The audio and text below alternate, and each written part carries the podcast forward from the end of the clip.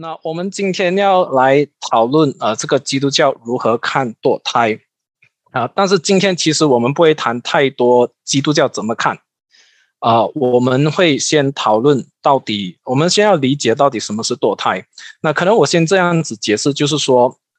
我们接下来呃，这个啊、呃、大专生团契，我们会讨论一系列的这个各种的课题。那这些伦理课题，当我们在讨论伦理课题的时候。呃、我们一定要思想几样事情，或者说对几样的事情有正确的理解、呃、就是说我们不论讨论什么课题，我们一定要对那个课题本身有正确的理解，那我们才能够来讨论。因为比如说堕胎、呃、或者以后我们会谈很多的、呃、课题，可能圣经不是直接的给予一些的答案，说可不可以这样子做或不可以那样子做，所以我们一定要对那个事情有一个正式、呃、正确的理解，到底它的意义是什么，对人的影响是什么，或者说对我们的处境是怎么一个一回事，然后我们才能够好好的去讨论、呃、这个事情，那才能够从圣经中得到一些的原则，让我们知道怎样去应用在这一个的层面。所以当我们今天在谈的时候，今天主要是给大家一些背景，然后、呃、讨论一下，就是说到底什么叫堕胎。嗯、其实对男人来讲说这个是很难讨论的事情，因为男人没有办法堕胎、嗯、但是在现代我们面对一个情况，就是说特别在、呃、西方的世界、呃、堕胎已经是不仅仅是一个行为，已经是来到一个地步是合法化的问题，甚至一些国家已经合法化，甚至美国、呃、是已经用纳税人的钱去支持人，去让人去堕胎。那所以有这样子的情况的时候，我们已经来到马来西亚，我们也要问说，因为马来西亚也有这样子的一些协会啊、呃，去讨论这个事情。那马来西亚的刑事法典啊、呃，马来西亚法律其实是禁止堕胎的啊，如果你不知道的话，马来西亚的法律是禁止做堕胎的，但是有特例，就是说如果医生判定，呃，这个孕妇呃堕胎是为了保护。这个女人，这个孕妇的生命，或者是啊、呃、的话，那她就可以给她行行堕胎，那是这个是特例。那但是这个呃条文也是很复杂的，因为啊、呃、你看那个条文的时候，它是说如果这个呃继续的呃怀胎会对这个女的这个孕妇造成生理或心理的健康造成影响威胁的话。那是可以堕胎。那现在问题就是心理健康的部分啊，等等各方面。好，我们之后会更细节的讨论啊。这个那马来西亚，我先给大家知道一个数据哈、啊。如果你看 Wikipedia 的话，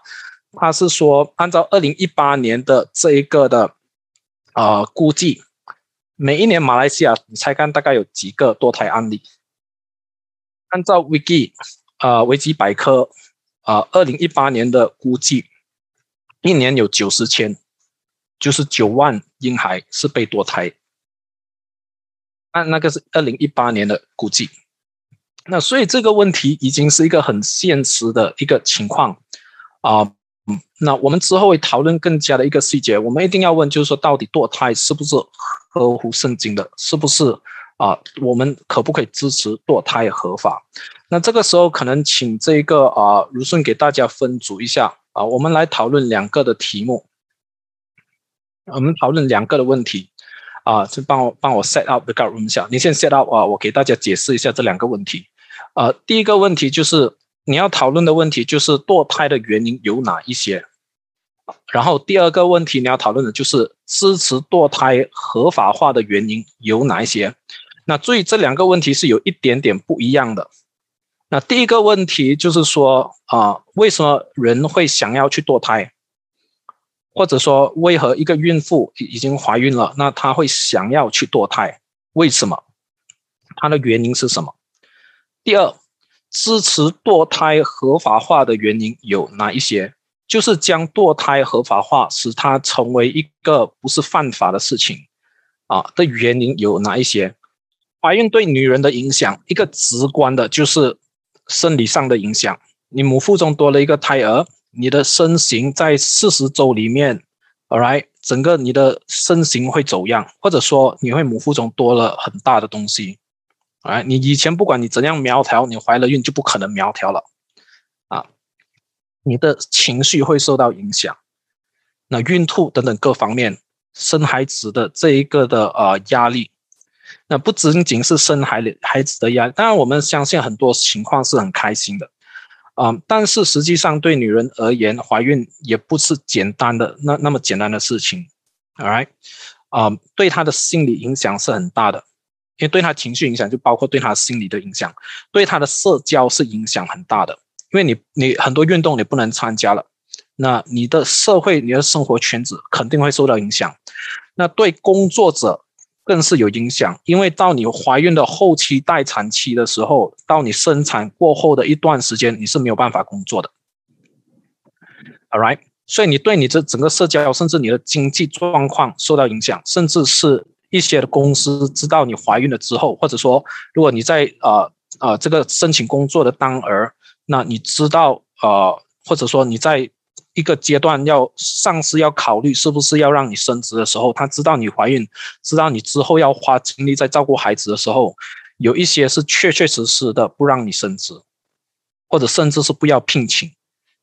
啊这个女性这个孕妇作为员工，因为知道诶她生了孩子就有一段时间要请产假，就不能够给公司啊、呃、产生效益。那我我这些都是很真实的事情，因为等一下我们谈到为什么啊、呃、这个支持堕胎合法化的过程中，这个东西会产生。不但如此，你要记得，不是一天两天的事情。从你开始怀孕到你生产，至少大概正常来说是大概四十周，就十个月。但是不仅仅是十个月，因为你生之后你要照顾他那个孩子，除非你就将他给别人，或者你将他丢弃，否则的话你要照顾那个孩子，所以是好几年的时间。那为什么我们讨论这个，是因为这个对女人对孕妇生命的影响是那么的直接，以至于产生它多多方面的影响的时候，这个影响成为这个支持堕胎合法化的这个女这个群体的一个基础，或者说他们支持堕胎合法的原因。等下我们会更多的讨论这个。当一个女人她开始怀孕的时候，不但对她这些影响的时候，对她的工作，对她的事业，对她的生活产生重大的影响。如果你是还是一个学生的话，那你特别特别是你又遇到你大学最后一年，那你竟然怀孕，而且你的产期是是接近，或者说差不多是你的最终的大考的那个时间，那意味着你没有办法准时毕业。那你没有办法准时毕业，你就不能够啊、呃这一个去工作，因为你没有拿到证书。那你没有拿到工作的话，那你家庭的经济来源如何？你怎样为自己的所谓的、呃、工作或事业来一个拼搏？那但是我们更要问的是，为什么我们要考量这些东西？为什么这些东西考需要考量到一个地步，重要到一个地步，会让女人选择去堕胎？啊，这个是这个背后的价值观是我们需要去思考的，是我们需要去思考的。嗯，那我们在讨那，所以我们常见的堕胎原因，我这边这基本上是你们刚才所都有提到的，啊，健康影响我目前的生活啊、呃，生产啊，呃，影响我目前的生活，那甚至未预备好做母亲啊、呃，不管是什么年龄阶段哦。有有些是因为年轻，但有一些不是，有些是健康的因素。嗯，母亲可能有健康的问题，所以她需要堕胎。这个比如说啊、呃，子宫外孕，那这个是另外一回事，我们之后会谈。婴孩的健康，甚至我们刚才有提到，就是婴孩是残缺的，所以我们不忍心让他生下来，因为他生下来他是残缺的，他要面对很困难的生活。那不但如此哦，其实我这边还有一个我没有打在这边的，就是作为华人而言啊，特别是国内的。呃、以前在一胎政策之下，很多堕胎的，或者说很多堕胎或弃婴。为什么？因为我们华人传统思想是重男轻女。不但如此，呃，这个是过去，因为现在啊、呃，中国我知道是已经开放，好像是没有一胎政策了。但是在其他国家啊、呃，包括马来西亚以前的上一代的华人，现在现在这一代可能不会啊、呃，但是上一两代的可能还有这种情况。然后呃，在这个韩国。到现在为止，我之前看一个的报道啊、呃，也是有这种情况，包括韩国都有现代哦，而且韩国是没有一胎政策的，而且我们知道过去这几十年韩国是受基督教影响蛮深厚的，而连韩国都有堕胎的问题，而且是很严重的。那我这里给大家看，这个是二零零五年二零零四年的那的这个的呃一个调查，在美国他们为什么要去呃有这个堕胎？那这这个堕胎这这个 survey 这个呃调查的对象是去医院或者是去诊所要求堕胎的女性，不具名的。嗯、有调查他们的背景，但是不具名的，而且是完全封闭的，就是说呃，诊所的护士他们是不知道的，就是他们写完那个报告他们是封起来放在信封里面寄回给这一个的 surveyor。 那这个是他们给的堕胎的这个的原因的，我给大家稍微看一下啊，看不到是吗？因为很难看到是吗？那我给大家放大一下。好啊、呃，那 having a baby would dramatically change my life， 就是影响我的生命。七十四是 百分之七十 百分之七十四， 所以四个女人堕胎里面有三个是因为认为她会影响她的生活。那在这个部分里面有一些会谈到影响她的工作 百分之三十八， all right， 然后影响到他们的工作，影响到他们事业，或者有一些是认为他们有其他的孩子，或者说 dependent 其他要照顾的人，比如说他们的父母啊，比如说父母因为有生病需要照顾他们，如果还生孩子的话你没有办法照顾。 all right， 那然后第二个 can't afford a baby now， 我现在没有办法有可以有一个孩子。那呃，可能他还没有结婚， 百分之四十二，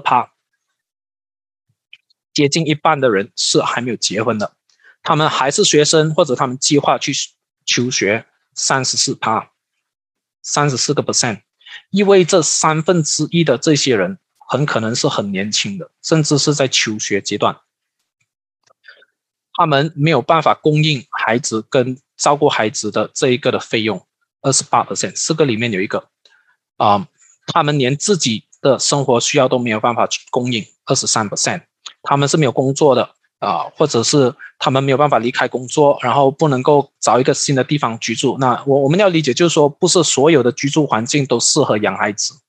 呃、因为有些时候、呃、有一些人他们对养育孩子有一个环境的要求，或者是、呃、自主的要求。如果他们的环境已经是、呃、比如说住在难民队的，他们有一些认为不要有孩子会比较好。那我不是说这个是对哈，我只是告诉你 这, 这种的情况。然后包括、呃、不足够从丈夫或者伴侣伴侣意思就是还没有结婚而来的支持， 百分之十四，二十四个，就是说每二十个去堕胎的女性有三个是得不到，就是她的丈夫或者是她的这个伴侣是没有给给予足够支持。等一下我们来看更多，丈夫或她的伴侣是没有工作的，十个里面有一个，暂现在或暂时呃 welfare 就是呃社会的支柱，就是说她经济上有问题。然后有一半 百分之四十八、呃、你不要奇怪，因为有一些人、呃、是有超过一个原因的。 right， 我, 我盼望你们注意，这就是说大体上他们不是单独一个原因就决定去堕胎，都是有复数至少两个以上的，而且那个报告如果我没记错的话，至少有一半的人是有四个或以上的原因为什么他们要堕胎。我盼望这个是让我们思想这个、嗯、然后不愿意做一个单亲妈妈或正在有这个关系的问题， 百分之四十八。 一个孕妇去堕胎有一半的人是面对关系的问题，所谓的关系就是感情问题，包括婚姻问题。那当然我们知道有一些是还没有结婚的，没有安全感，五个里面有一个、呃、他的伴侣不要结婚，所以他们不要有孩子，他们现在不在任何一个关系，意思是说这个人可能是性伴侣或者是一夜情或等等之类的，十个里面有一个有十个里面有一个他们知道他们的关系正在破裂。嗯，有两个 percent 是丈夫或者是伴侣是对他们是有压迫的。好，除了这几个主要的大题呢，还有一些，嗯，有一些认为有 百分之三十八 是认为他们已经有足够的孩子，他们不要再有孩子了。OK， 有一些是呃还没有预备好要有一个或再多一个孩子，因为有一些是还要啊、呃、第二、第三胎的都有。下一个四个里面有一个，不要让人知道我曾经跟人上过有发生关系或怀孕。啊、嗯，不觉得自己成熟足够成熟来照顾孩子。五个里面有一个，丈夫或伴侣要我去堕胎。十个里面，二十个里面有三个。那为什么我刚开始时候说堕胎不仅仅是女人的问题？我怕这个让我们知道，特别在座的男性，嗯，我们在当中有份。嗯，那十个里面有一个是可能的问题，注意它是 possible problems affecting the health of the fetus， 就是对婴孩对对胎儿的影响。十个里面，而且这个可能性的还不是一个啊、呃、绝对的。然后我自己的就是啊、呃、母体母亲孕妇本身的这个生理的问题，这个是很刺激的。二十个里面有一个是他们的父母要他们去堕胎，然后一百个里面有一个是因为他们是被强暴了，然后呃少过呃 百分之零点五 是呃家庭乱伦的结果。那所以当然我们谈到呃，因为我们谈谈到一个就是说孕妇或者说谈到这个堕胎法合法化的时候，那有一个原因就是他们说啊，你如果不不给人家堕胎合法化，那这被强奸然后怀孕了怎么办？这个这个研究的报告，这个调查的报让我们知道只有 百分之一， 所以他们其实是 minority， 其实是一个特例。最主要堕胎的原因都不是那一个。那但是我我盼望在在看到这个的时候，我我们先理解就是我们在这个当中扮演的角色或者说关系。嗯，我们是男人的，或者说我们当中做父母的，甚至我们做朋友的。好，我们要了解我们对别人的关系啊、呃，在这个影响人最后选择堕胎的情况会怎么样？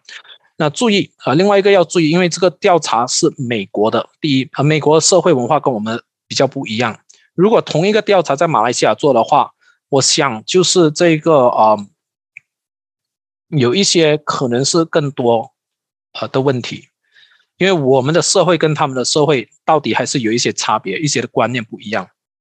所以有一些细节可能不一样。但是我就让大家知道，呃，这个对我们有影响，因为这个是二零零四年美国的这个调查，我们今年二零二一年，那世界全球化等等各方面的影响，好莱坞的影响，啊、呃，马来西亚的社会其实是呃在许多层面越来越像啊、呃、美国的社会，或者说从价值观。从家庭观，从两性观是越来越接近的。All right， 那先让大家知道这个事情。那我们要问一个问题，就是常见的这个支持堕胎合法的原因是什么？第一个就是女人对自己的身体要有主权。OK， 啊、呃，女人对呃自己的身体要有主权，呃，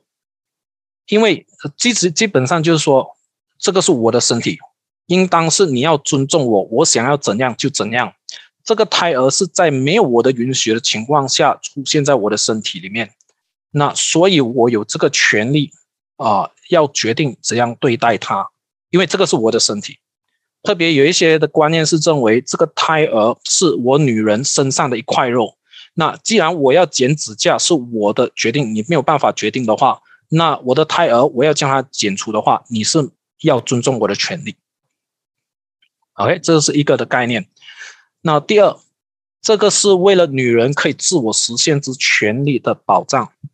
那我我稍微解释一下，所谓自我实现就是 self-actualizations。 那我们在这个社会啊、呃，我们来到这个时代受到心理学的教导说，我们人生的一个目标就是要自我实现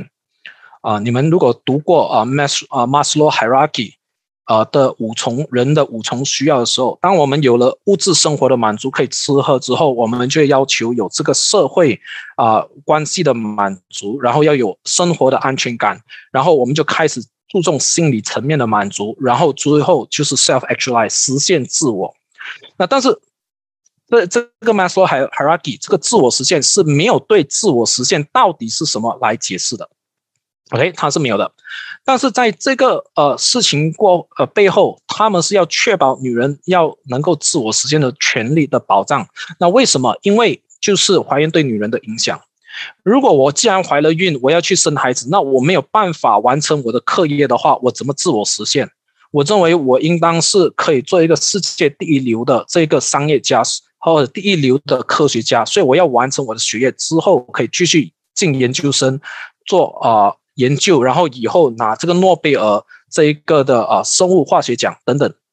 那但是现在我怀疑呢，那我要去照顾孩子，我的精力就被分散，那我就没有办法自我实现我认为我人生的目标跟意义跟价值。所以如果我不让，所以他们的这个的立场就是，如果我不让这个堕胎合法化和堕胎是犯法的话，那这些女人怎么能够有权利追求他们的自我实现呢？因为联合国的这个呃宣言就是说，每一个人都有权利追求生命啊、呃，满足快乐。Everyone has liberty to to life to happiness。那如果我要女人可以有这个权利，而且能够保障他们这一方面的权利的话，那我一定要，而堕胎对他产生那么大的影响的话，那我一定要接受，我一定要让他合法，以至于女人可以在这些情况选择堕胎，然后去追求她的生活。意思是，这就是为什么我们说是 pro-choice， 这个 choice 是一个选择，要不要继续怀孕，还是她要暂时停止怀孕 A K A 堕胎，让他去追求他想要追求的东西。那这是第二个点。那第三点就是两性平等。那你可能会觉得很刺激、呃、但是他们的理由是这样子，就是说因为怀孕对女人跟对男人的影响是不一样的。All right， 你看你看到吗？刚才我们谈到是对女人的影响，而不是对男人影响。啊、太太怀孕，丈夫的身材不会走样的。正常来说啦 ，All right， 特例我不谈。啊、正常来。但是对情绪会有影响吗？当然这一方面会有影响，但是他们不是反对怀孕对丈夫或者说对男人有影响，他们不是反对，他们是认为这个影响是不成比例的 disproportionate。 所以为了让这一个哈，所以他主要是为了争取男女平等的话，那为什么要争取这个男女平等呢？因为只有这一方面平等了之后，女人才有这个机会去追求政治的、社会上的或者经济上的跟男人平等。因为现在我们男跟女呃，比如说我们在职场工作的话，我们不是在一个起跑同一个起跑线的，或者说我们的资源呃情况是不一样的。为什么？呃，因为我还没有结婚啊、呃，当然我是男人，就算结婚了之后我不会怀孕，所以我工作不会受影响的。但是我的一个女人，我公司上的女性职员，如果结婚了要生孩子，那三个月四个月啊、呃、产期前后，她没有办法好好的工作的话，那她的升职的机会就降低了。因为从公司的角度来说，她对公司没有贡献，至少那四个月她没有做到东西。所以因此，女权主义者或者说这些支持堕胎的人认为 ，now 为了男女平等。特别是女性在职场上也跟女男性有同样的资源跟机会，去追求这些政治的、社会的、经济方面的跟男人有平等的机会，所以你一定要让女人可以堕胎、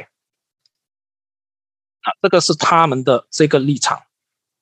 如果他们没有这个立场的话，没有这个呃堕胎的可能性，他们不能够被许可堕胎的话，那基本上他们的原因就是，你就是放两个人上去擂台，一个呢两只手是可以自由活动的，另外一个人呢一只手是要绑在背后的。他们的意思是这样子。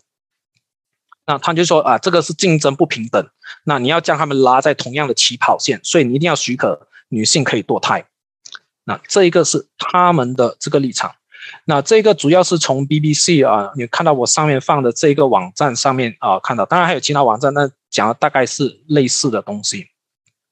那这个是二零一四年的这个的报道。好，呃，我们稍微每一个我们稍微提一下啊，他们的回应。呃，第一，他说女人对自己身体的主权。那我我先要问的一个问题就是说，那这个权利是不是绝对的？或者甚至我要问，就是这个权利从哪里来的？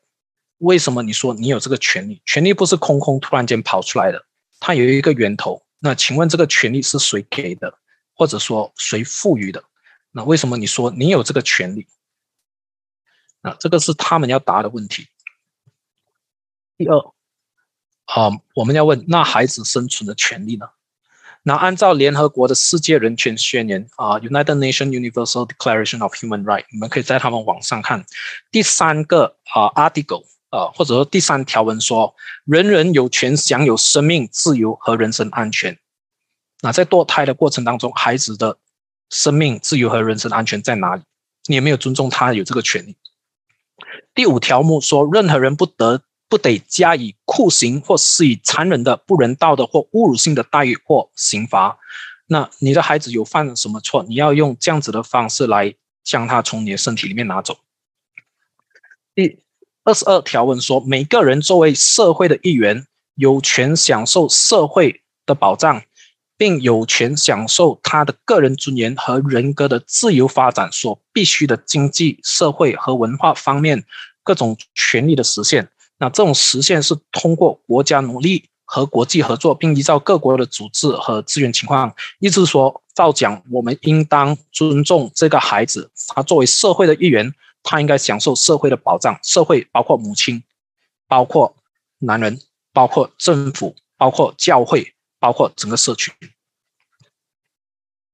在堕胎的情况，如果政府支持堕胎，那是不是他们在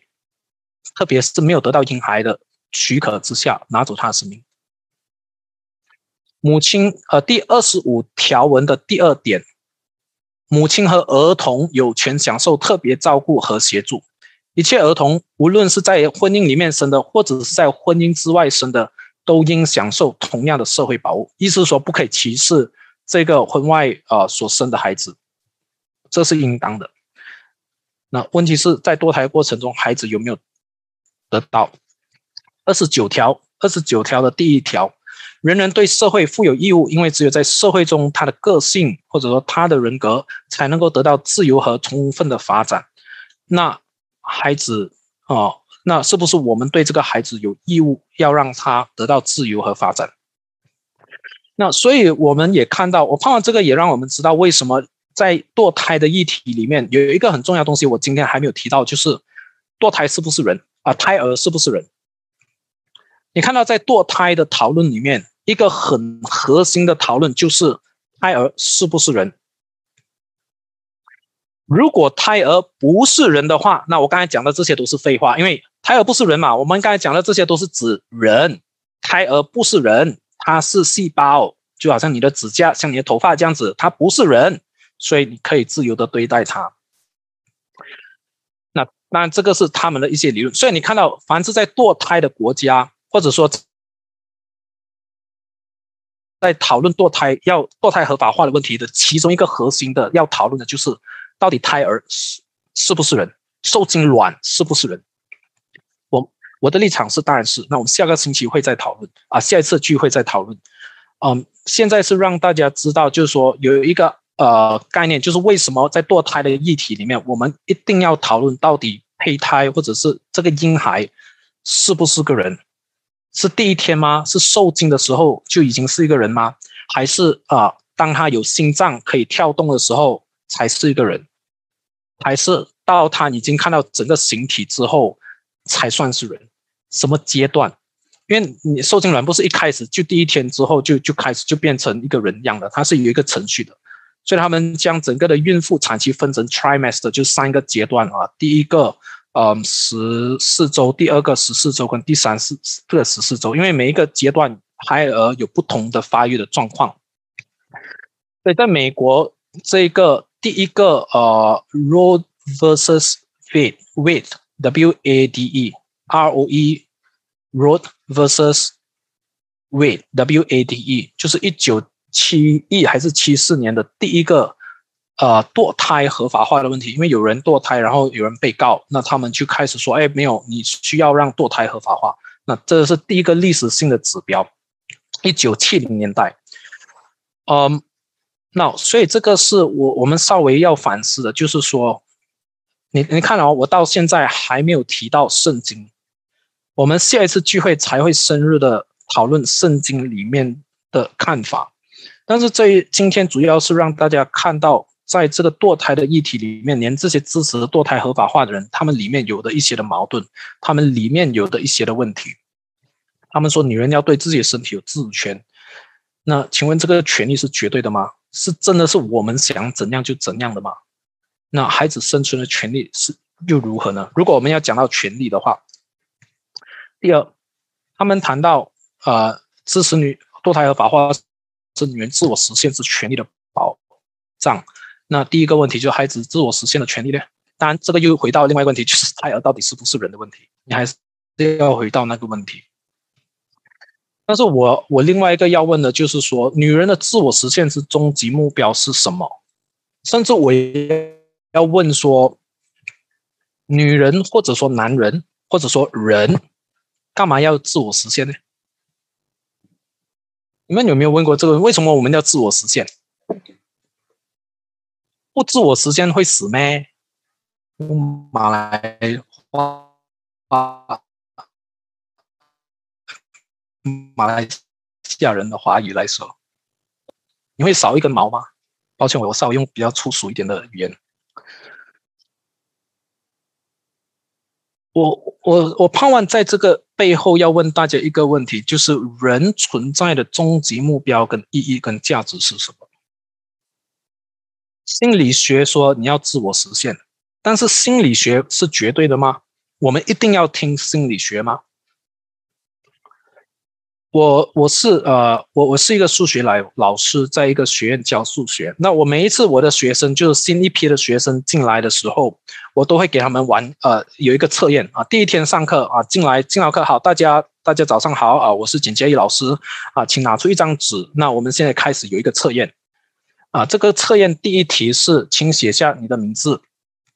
第二题请写下啊你人生的终极目你的目标是什么。或者说你的梦想是什么？啊，第三，因为我教数学，我就问他们：哎，你喜不喜欢数学啊？为什么啊？等等。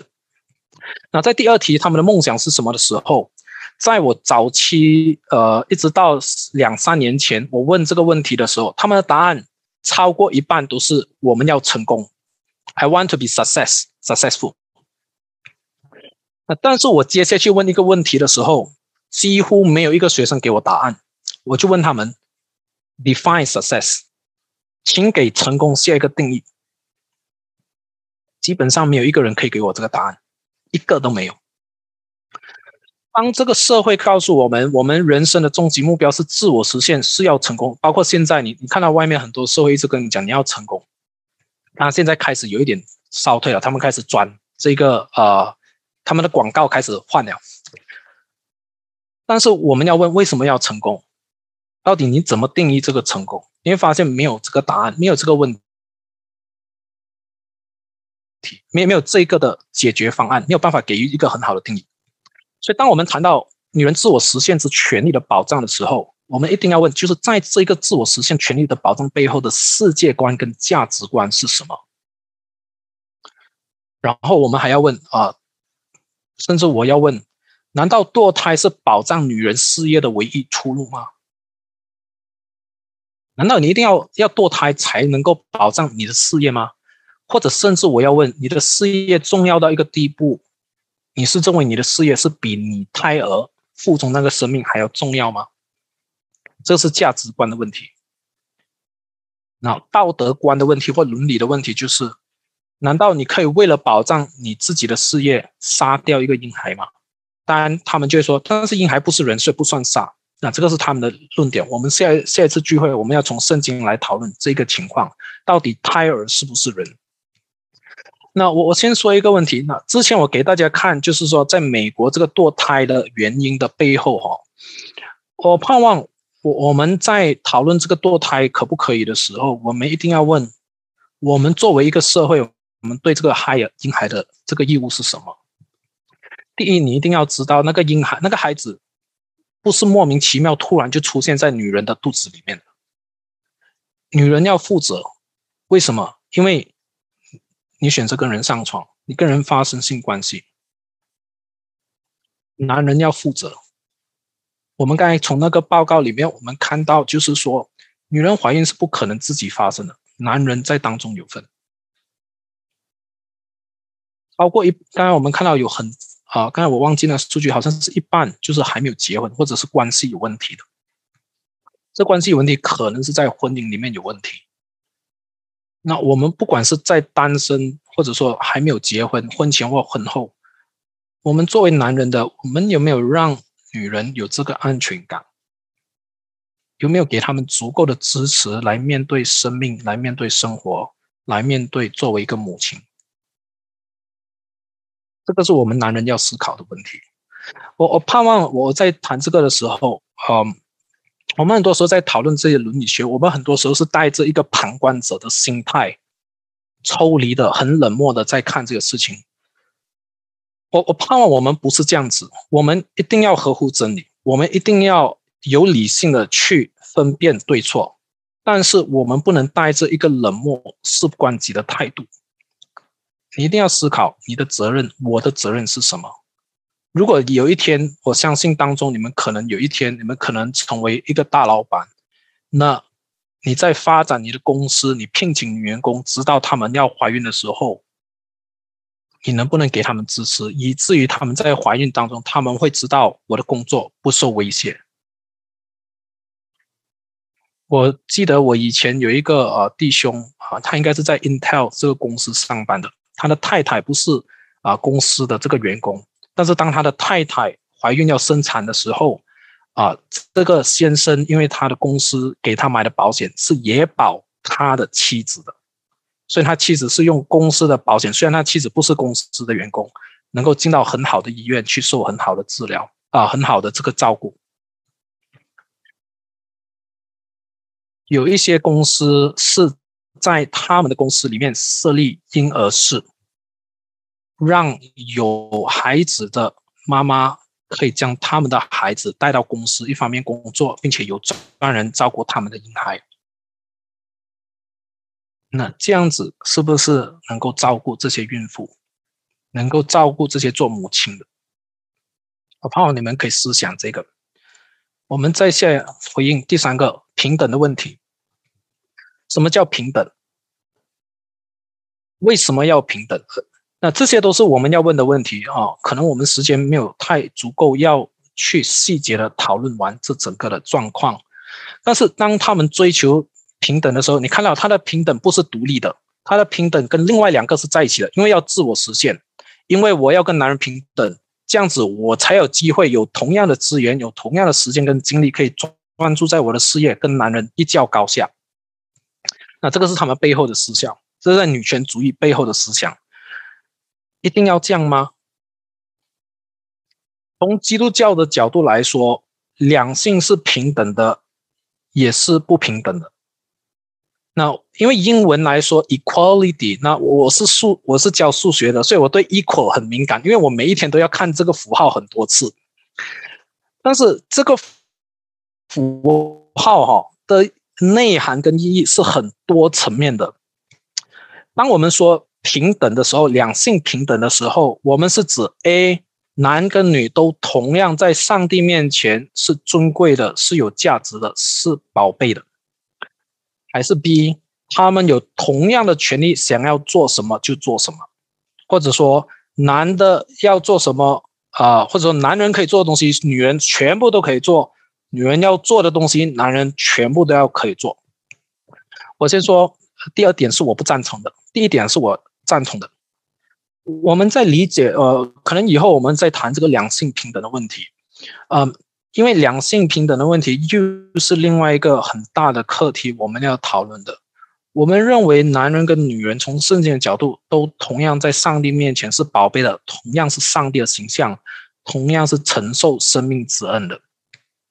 但是上帝没有给女人跟男人同样的角色，同样的责任，同样的啊，或者说在同一个大责任文化使命里边，要照顾生养众多、治理全地的这个同样的呃大使命之下，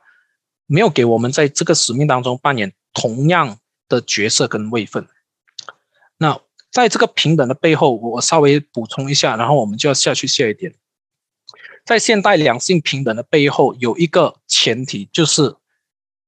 你的价值、你的尊贵跟你的社会地位，跟你是不是做领导，跟你有多大的权力直接相关。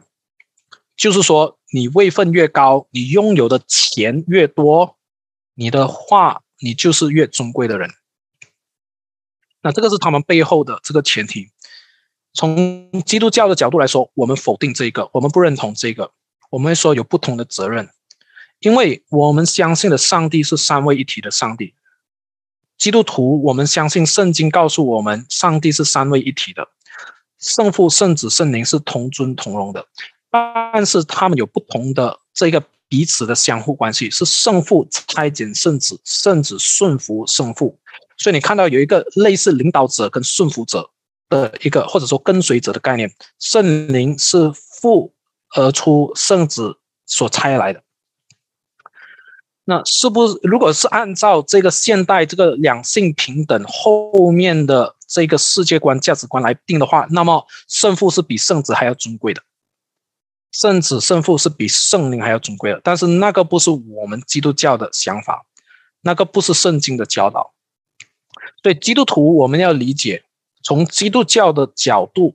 你的社会地位跟你这个人是不是尊贵的没有关系。我盼望先破除这个。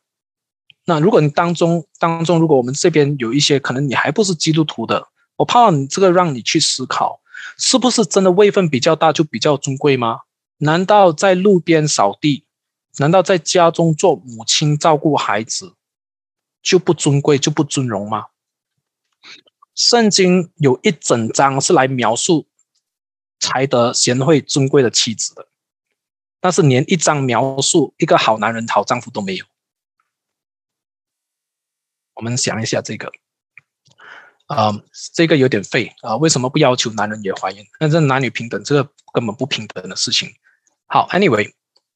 我盼望在这个背后我们要思考一样的几样的事情，就是堕胎伦理背后有一些的世界观是我们要去考量的。第一，他们这个两性观平等的定义啊，他们是要跟男人要有同样的事业，或者说成追求成功、追求自我实现的机会跟本钱，这是他们后面的想法。第二，他们的背后是人生价值观的问题。他们的价值观是事业成功是一个人的价值重要性意义的最重要指标，家庭生活不是。个人主义或追求名利，我想要过我想要生活，就是所谓的自主才是终极目标。他们的伦理道德观是不存在的，因为对错的标准在哪里？他们的对错标准、呃、在后面是有一定的左派的影响，因为在、呃、特别是 George Bush、呃、一九二零年代前后、呃、在老应该是在老布什的时代、呃、因为开始就有人，这个其实是共产主义背后的思潮的影响。为什么呢？因为majority 就是大多数说要这样子，那我少数我想要做我不能做的事情，那他们就说，哦，你们在欺压我们， You are suppressing us, you are oppressing us。 啊，这个是共产主义的思想，所以他们认为他们是被欺压的，这东西原本就没有对错，是你们在欺压我，你们在大多数，你们在压迫我们。那这个是共产，这个是左派的思想，那这个是他们后面道德价值观的问题。那最后我盼望我们要思想，就是说记住，不只是女人的问题，也不是女人一个人的问题，一个孕妇那个人个人的问题。我们一定要问的是，男人在哪里？他的丈夫、他的伴侣在哪里？他的老板、社会。那为什么他在社会上、在公司里面会面对这些情况？就是说他怀孕了之后，那公司就不请他，或者说、呃、花红少给他，他升职的机会被剥削。为什么呢？是不是因为他的老板也认为最重要的是我公司的收益，我这个员工的死活关我屁事。所以你看到不只是一个女人的问题，整个社会都有影响。是不是老板，是不是社会，是不是父母一直都在灌输孩子说，孩子你要成功，你长大之后你要做人上人，你要赚大钱，你要做大事，否则的话你会被人家看清你是没有价值的。你注意到吗？刚才我们看到在这个 survey 当中，大概呃 百分之五 还是 百分之六 是他们的父母叫他们去堕胎的。当然在这个事情的背后，我们要多一点思考这个问题。那在我分享这一些的时候，呃，因为我昨晚在预备这个时候，我看到那整个的历史，我是很啊、呃、很悲伤。那我也想起一个 case， 就是啊、呃，这个是我个人的经历啊、呃，当然不是我让人堕胎了 ，all right， 啊、呃，有一个牧师的女儿啊、呃，她来告诉我她堕胎。基督徒，你不要以为这个事情在教会外面不发，教会里面不会发生。基督徒，我们要思考。如果你的弟兄或呃你你的教会里面弟兄姐妹有人告诉你，或者说有谁在堕胎了，那你要怎么处理？当我们处理这些呃堕胎论的时候，一方面我要说我们是有圣经的根据认为这个是对还是错，但是从另一方面，我我要告诉你们，如果说我不知道你们当中是不是有人堕过胎，那如果你有发生过这个事情，甚至你愧疚，像那个牧师女儿，因为她告诉我的时候，她是跟我说，她看着那一罐胎儿已经拿出来了，她真的没有办法原谅她自己，要跟她再传福音。我要告诉你，上耶稣基督为你为我而死，以至于我们的罪、啊、可以得到赦免。那如果你遇到过这些事情，那我鼓励你啊，你不一定要来找我啊，你可以跟教会的一些人啊弟兄姐妹，或者你相信得过的牧师啊，或者说师母可能会更好啊，跟他们来讨论，跟他们来分享，请他们为你带到。我要让你知道，就是上帝耶稣基督在十字架上的爱大到一个地步，连这个罪都能够赦免，我们可以继续生活，对我们是有影响的。但不是没有办法去得胜，或者说重新恢复正常的关系跟生活的，是有可能的。那我稍微提多一次，就就是这个是为了下一次聚会我们再谈的。那如果是被捐自愿怎么办？啊、嗯，或者说母体生命受威胁呢、啊？嗯、呃，这两个是通常上很多人提出来说，哎，你一定要接受堕胎服的话，你你怎么保证这个？但是我你看到吗？刚才我们从刚才的那个实例。被捐自愿的基本上少过 百分之二， 母体身体受威胁的大概十个里面有一个啊，那个是我们真正需要去讨论的问题。所以在下一次我们聚会的时候，一方面我要从圣经给大家啊思想几个问题。第一，我们一定要讨论到底胎儿是不是人，因为这个是核心问题。然后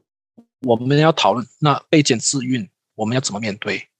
啊，母体生命啊受威胁，那我们要怎么面对？啊，等等这一些的情况，我们下一次聚会我们会更细节的讨论。啊，最后我再一次的说，我们在思想这些背后哦，你要思想到堕胎背后有这个价值观意义的问题，这个是女权主义者的诉求，他们的价值观，他们对人生的意义等等，是我们要认同的嘛？如果我们不认同这个的话，我们要重新来思考这个堕胎背后的原因。自主自我实现。呃，女权主义者诉求也是当代心理学的影响，那是我们要对付的，因为那个是我们绝对不认同的。我们要讨论到，但是不要忘记堕胎背后一个很现实的问题，生活经济的现实问题。我们刚才看到有超过一半的人，实实际上大概 百分之七十五 的人，呃，跟他们的事业工作有影响，所以他们说他们必须堕胎。那虽然一方面有一些是因为自我实现的问题，但是另外一个我没有跟你们讲的，就是说在他这个 survey 的背后、哦、有相当一部分，如果没记错的话大概是三分之一是、呃、这个 Hispanic， 就是西班牙裔、呃、拉丁语系的群体。那这些群体在美国呢，生活或者说收入是相对比较贫困的。那生活贫困或者说教育不普及的情况之下，避孕措施比较难，或者说根本不知道。那但是同时候还是会继续结婚，还是继续有交朋友，甚至在美国这样子的一个性解放之后的环境啊，婚前性行为是那么的普遍，但是又不知道采取措施避孕的话，那就会产生未婚先孕，或者结婚后啊一直不断的怀孕。那但是一直不断怀孕，你要照顾孩子，美国的社会有一些城市的水平又很高的时候，那他们就面对生活经济的一个很现实的问题。那我先说，我不赞成因为这个这个原因而堕胎，我我不赞成。因为当我们说生活经济的现实问题的时候，有些时候是不现实的。啊，有一些情况当然是社会的不公，包括我们刚才提到的员工，因为你怀孕就裁员等等各方面，或者说你生太多孩子，其实没有太多了，圣经给我们原则是生养众多。那自己没有能力照顾，那但是其实是有没有其他的方面可以来照顾他呢？但是另外一方面，另外一个情况就是刚才跟刚才的价值观意义有关系的，就是说他们认为所谓的生活经济的现实问题，其实是他们要维持自己生活的一定的质数，所以他们不愿意放下呃他们的工作。我之前遇到一个情况，就是说嗯这个呃夫妻将他们的孩子交给呃他们的父亲呃他们的母亲去照顾，然后在另外一个城市，那他们夫妻是在另外一个城市做工，为什么？因为他们要供两个房两辆车。那我就问说，你一定要供两个房两辆车吗？我们生活经济的所谓的现实的生活经济问题哈，其实是不是因为我要追求个人享受，我个人的享受，我生活的自俗是为了维持这个程度，所以我没有将没有这个空间将这钱拿来照顾孩子，还是我愿意说照顾孩子生命比我享受生活更重要啊？这个是 again 你看到这个是价值观的问题。最后呃，堕胎的背后，我再说一次，男人丈夫的失职，两性问题是两性的问题，是男跟女都要在当中有份的问题。然后你要反思一下，堕胎真的能够解决我们刚才所提到的这些问题吗？这个社会问题，照顾孩子的问题、呃、面对家人等等各方面的问题能够解决吗？难道堕胎之后就没有其他生活的影响吗？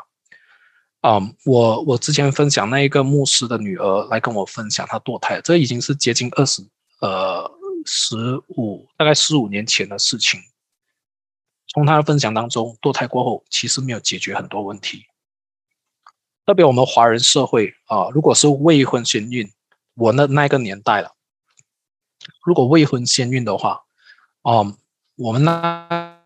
个年代有一句话叫带球跑啊，就是你未婚先孕。那有一些父母，他们如果对那个男的，因为如果可能的话，就要那个男的，哎，你让我的女儿怀孕，那你要负责，你要结婚。但是有一些情况，我们可能看过一些电影，有些情况就是父母认为门不当门户不对，那个男的没有资格有我的女儿，所以要求女儿将那个孩子打掉，是有这种情况的。我也在网上有看过很多这样子的故事。所以呃，堕胎之后真的没有影响吗？对我的那个牧师的女儿的朋这个朋友，很影响很大，影响到一个地步，已经是灵命影响的问题，生活情绪影响的问题啊。那另外一个问题就是对啊、呃、女性母体的这个健康，就子宫的问题。那过去啊、呃，因为这个非法的这一个的措施等等各方面，然后技术的不发达等等，可能啊、呃、比较大的问题。现代基本上越来越多比较啊、呃、先进的技术，所以这个反而是变成次要，或者说没有那么严重。那你说，哎，这样交易，你是不是说这些技术不好，不应该发展？啊、呃，我的答案是没有那么简单，因为呃子宫里面不只是呃受精卵能够黏住子宫，还有其他东西可以在子宫里面长成肿瘤等等各方面。所以这些技术的发展有些时候是为了医治母体，而不是为了堕胎啊，这个我们要分辨。所以堕胎要从堕胎的问题去处理。所以我盼望啊，这个是给大家的一些思考。那下次聚会我们会更细节的谈到啊，圣经会怎么说，怎么啊跟堕胎的这些经文是什么，生命怎样的宝贵。那我们要还要再谈就是啊啊被奸而怀孕的情况怎么办，然后母体啊就是健康甚至是生命受威胁的时候要怎么办。可能再多一个、呃、下次也可以谈的就是优生学的问题啊，就是包括我们华人传统的思想啊，因为我要生男的不要生女的，所以我堕胎，或者是因为知道胎儿是呃残残疾的，有残障的，会有问题的，那我是不是还要生下来，那是不是让他打掉比较好。那这个是西方的思想，那我们怎么看，下次聚会我们会再谈这个。好，我先做一个祷告，然后我把时间交给如生做一些报告。好，我们一起祷告。天父上帝，我们来到你面前，再次仰望你的恩典。当我们思考啊这个堕胎的问题的时候，我们求你怜悯我们，因为、哦、我们每一年整个世界，单单马来西亚每一年就有90万、呃、9万的婴孩被杀掉，主我们在这当中应当有什么样的责任。主我们求你怜悯这个国家，也怜悯整个人社会的群体，因为我们看到这已经是普世性的问题。主我们也祈求你赐给我们智慧，在思考这个问题的时候知道怎样去回应、啊、人有理性有温柔的去回应这些的、啊、诉求，并且领人回到圣经中，也为着那些可能、啊、有堕过胎人面对这些问题的，不知可能是自己或身边的人而还没有从中走出来的，愿主你的爱再一次的领到他们，愿你赐恩给他们，使他们从这过程当中得到你赦免的安慰，得到能力可以继续面对接下来的生活。恳求你怜悯恩待安慰他们。我们将我们聚会交托，愿你居在人心中工作，在我们这些讨论的背后，我愿我们看到上帝你创造生命的宝贝。将感恩祷告是奉主耶稣基督圣名所求的，阿们。